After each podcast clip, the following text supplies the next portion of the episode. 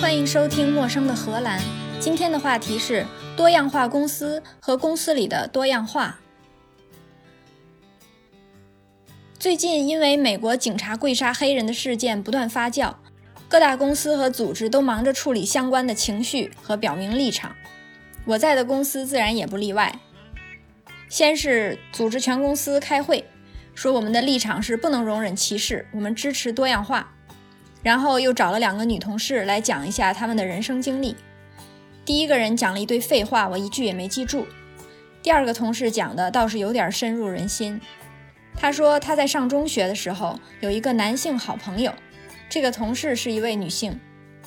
那天他听说这个男性好朋友自杀了，自杀的原因是他发现自己是同性恋，但是没办法和家人跟朋友讲，在没有选择之下他就自杀了。十年之后，这个同事的侄女有一天跟全家人说他是同性恋，因为他发现他爱上了一个女同学。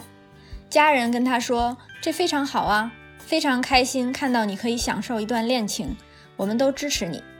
但是你也要知道，这个世界上并不是每个人都能理解你的选择。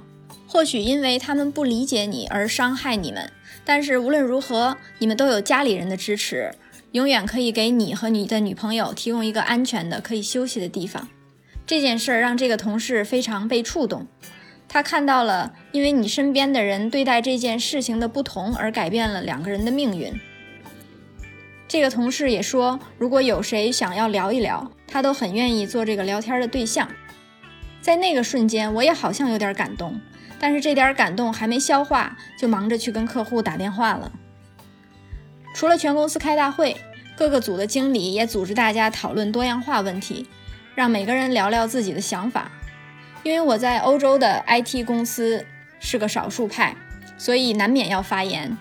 我当时说自己在来到这个大公司之前，并没感觉到自己特殊，但是到了这家公司，因为公司不断宣传多样化、无歧视，我反倒觉得有点不自在。我觉得自己被雇进来，不一定是因为我的能力，而是因为我给公司的多样化贡献了样本。我当时还开玩笑说。现在我不过是女人、外国人、少数族裔，就已经得到优待。如果我再有个什么残疾，并且是同性恋，估计不管我会不会干活，公司都会把我雇下来的。一个人可以完成多样化各个层面的要求配额。我就这么一说，没想到我同事居然很震惊。我才意识到，原来我的同事都是男性白人，所以我描述的事儿，他们可能从来没想过。但是他们也承认。在公司里看到一个女性技术人员的时候，下意识就觉得她在这儿干什么呢？她技术应该也不行，她可能会在女性化观点方面有更多的贡献吧。万万没想到，组会里随便说了这么一嘴，居然转天就让我在公司大会上重复一下我的观点，供大家讨论。虽然我还是没把这件事儿当成一个大事儿，但是基本的政治敏锐感和革命洞察力还是有的。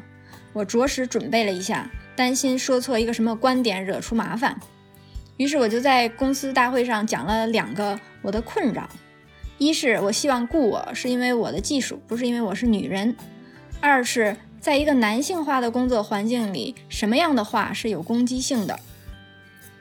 我之前的广播里也讲过公司里边的歧视，顺便讲了女性在一个男性化工作环境里会遇到的情况。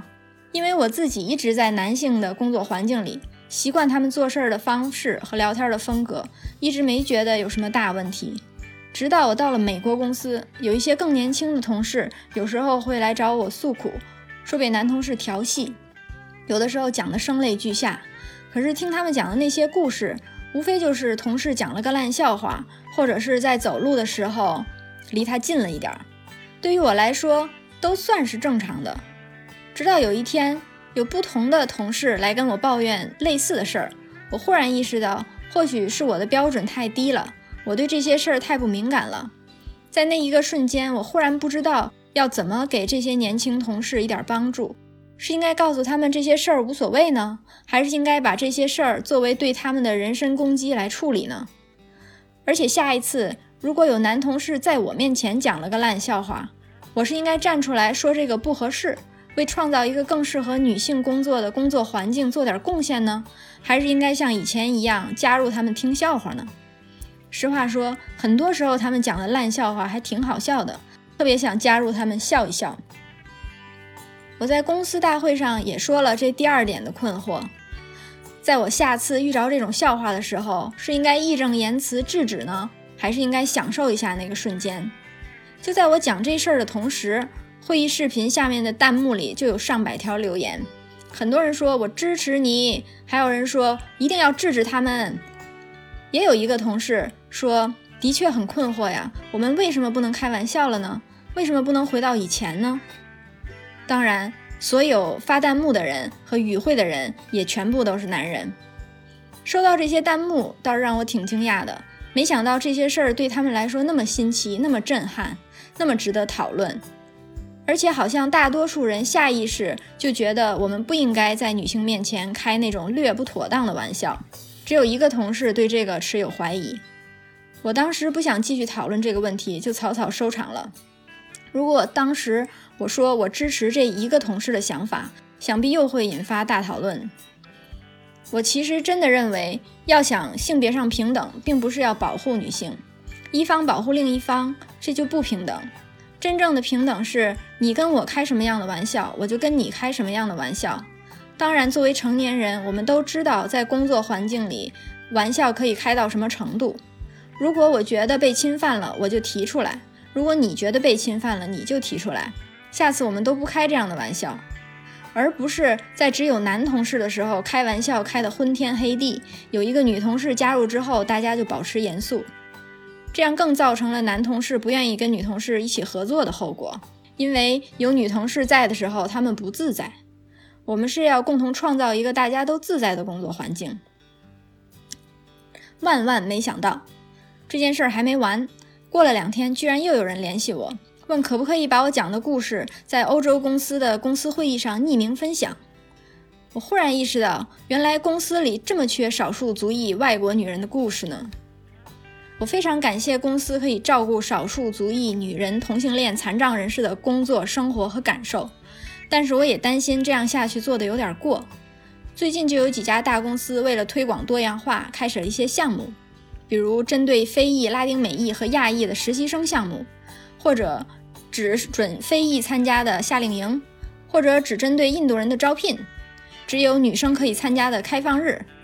我觉得这才是让种族变成了一个人的标签儿，这才是不公平的。为什么不公平呢？想象一下。如果一个亚裔婴儿被白人家庭收养了，他从小到大都受到白人的教育，在白人社会里长大，当地语言是他的母语，他又在公司招聘或者其他机会面前得到优待，你要怎么跟他竞争？也可以举一个相反的例子：一个白人婴儿被一个黑人家庭收养，从小就在黑人的文化和社区里长大，他了解并认同黑人的价值观。也得到其他黑人同样的教育，可是作为白人，在机会面前又不能像黑人一样，这也是不公平的。还有一种情况，就是很多大公司都要实现百分之五十对百分之五十的男女比例，像医疗、教育和零售行业或许可以，可是作为 IT 企业，看一下相关院校大学生的比例，十年前男女比例大概是二十比一。想要实现五十对五十，非常明显的就是要把所有的女生招进来。即使这样，也不过是百分之九十五对百分之五。而这百分之五的女生，是不是在业务能力上一定会超过百分之五十的男生呢？对于少数族裔更是如此。你要让少数族裔对多数族裔实现百分之五十对百分之五十的比例吗？可是为什么所有的公司都对实现多样化这么执念呢？当然有研究表明，多样化程度高的公司有十大优点。我觉得大部分都是废话，倒是有几点我是认同的。第一是公司离职率低，因为推崇多样化的公司通常也尊重员工，或者是表现出尊重员工，这样员工会觉得比较有价值。马云不是说过，一个人辞职只有两种原因，一个是钱给少了，一个是心委屈了。公司尊重多样化，就少了一个让你委屈的原因。第二是可以提高企业的正面形象。虽然形象好像是虚的，但是作为企业，绝不会为虚无缥缈的东西投入。形象好的企业更受资本拥戴，所以好的形象就等于实实在在的资本。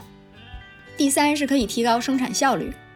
我的假设是，各个族裔或者各个类型的人都有自己的优缺点，而人们都会去学习别人的优点，或者利用别人的优点。多样性的公司就可以更好的激发人们去学习别人的优点。或者利用别人的优点。再说的直白一点，比如中国人就特别喜欢干活，这一点就容易被公司里的其他人利用；而大部分欧洲国家的人又特别擅长夸人，中国人又特别缺人夸，而且特别需要被需要的价值感。和擅长夸人的、不擅长干活的欧洲人配在一起，工作时长和产出一下子就提高了。还有调查显示，在北欧的公司。其他族裔比例高的公司平均健康水平高，乍一听还以为是其他族裔带领全公司锻炼身体，或者是去混了公司的 DNA。可是再看另外一项调查显示，北欧人请假的频率和离职的频率都比在北欧工作的其他族裔高一倍。这么看来，当然是其他族裔占比例高的公司，每人平均请假的天数少。这和健康水平还不一定有关系。还有一点，我认为非常值得公司考虑，就是有多样化的组设计出来的产品更适合多样化的人群消费。全公司都是男人，公司卖卫生巾；或者全公司都是女人，公司卖剃须刀，都挺奇怪的。但是我只是觉得值得考虑，并不一定是公司多样化的动机。因为如果公司的产品的消费人群不是多样化的呢？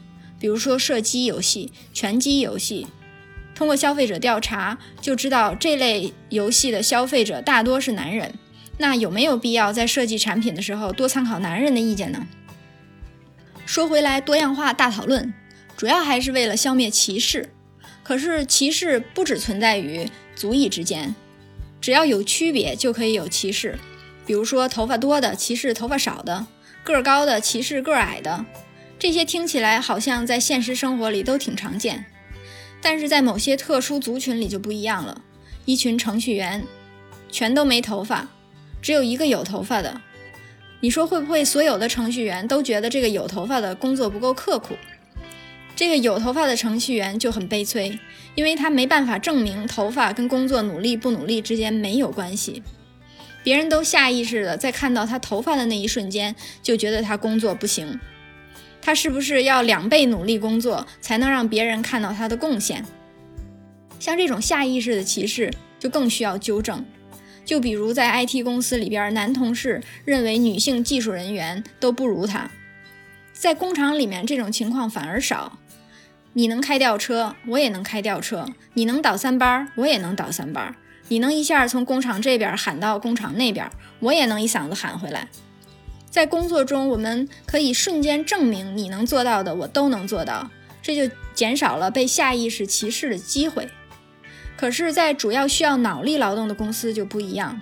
如果不是一起工作，如果不是非常明显，就很难证明谁的贡献大，谁的贡献小。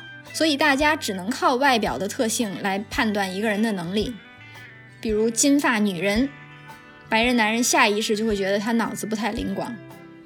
那在工厂里面，什么时候有歧视呢？就是女同事怀孕了的时候，怀孕了就不能开吊车，也不能倒三班，所以就不能和男同事做同样的工种，有同样的劳动输出。这一点在脑力工作的公司也是一样的。女人一怀孕就不停的去产检，然后去休产假，休完产假回来，每天又顾孩子，又顾工作，又顾家庭，累得不行。压力大又缺觉，就会导致健忘分心。终于等到孩子上幼儿园了，孩子在幼儿园里开始各种生病，建立各种抗体。孩子一发烧，幼儿园就打电话来让你把孩子接回家。所以有小孩的女同事又不能出差，又不能开全天的会，因为不知道什么时候幼儿园的电话就让你接孩子了。终于小孩三岁了，该建立的抗体都有了，幼儿园也可以上全天了。这个时候。这个女同事可能又怀孕了，所以想要彻底杜绝女性在职场上被歧视的现象，最好的办法就是让男人也能怀孕，这样从找工作的时候，雇主就不用只是担心雇来年轻女人，将来她就会去生孩子，因为雇来年轻男人也是一样的。雇主也不用担心给中年没生孩子的女人升职之后，她马上就会去急着生孩子，因为中年没有孩子的男人也会这么做。也不用担心把一个重大项目交给了一个生了孩子的女人，她因为荷尔蒙水平不正常会做出情绪化的决定。因为生了孩子的男人荷尔蒙水平也不一定正常。科技改变世界，我们就等着所有男人可以生孩子的那一天吧。以上就是今天的内容，陌生的荷兰，下次见。